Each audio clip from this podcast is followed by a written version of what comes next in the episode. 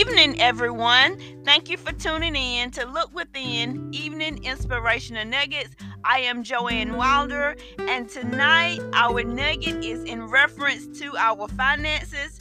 And for the next Evening Inspirational Nuggets nights, we will be talking about finances, and I want you all to get the verses and meditate on each verse, meditate on the quote as we decree and declare the word of God over our finances. For the next 7 Evening Inspirational Nuggets, that's what we will be talking about, finances. So let's read Joshua 1:8. And this is what we're meditating on. The main verse that we're meditating on is Joshua 1:8.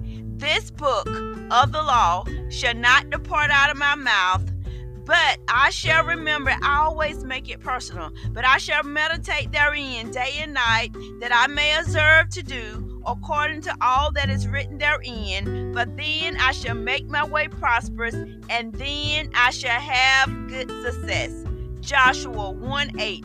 And I'm saying, and I'm meditating, and I'm getting it in my spirit, I am the lender and not the borrower, in Jesus' name. So let me just read the way that I have it set up, that I meditate on. I'll read it all the way through, but always take it personal, speak it personal, decree and declare it personal. I am the lender, not the borrower. This book of the law shall not depart out of my mouth, but I shall meditate therein day and night, that I may observe to do according to all that is written therein. For then I shall make my way prosperous, and then I shall have good success.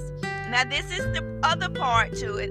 And each night, like I said, each Evening Inspirational Nuggets night, I will give you another verse, and we'll just continue to meditate on our finances. I'm also reading from Matthew 6:33. But seek ye first the kingdom of God and his righteousness, and all these things shall be added unto me. Decree and declare this. I seek the Lord my God and his kingdom above all else. Everything that I desire and need is added to me. I live to fulfill the desires of God in this earth, and so material things and financial blessings come unto me. As long as I seek the Lord, he prospers me. As long as we seek God, he's going to make a way. We have to seek him first, and he will provide for us in every way. Don't ever forget that. Seek God. Seek ye first the kingdom of God and his righteousness, and all the other things will be added unto you.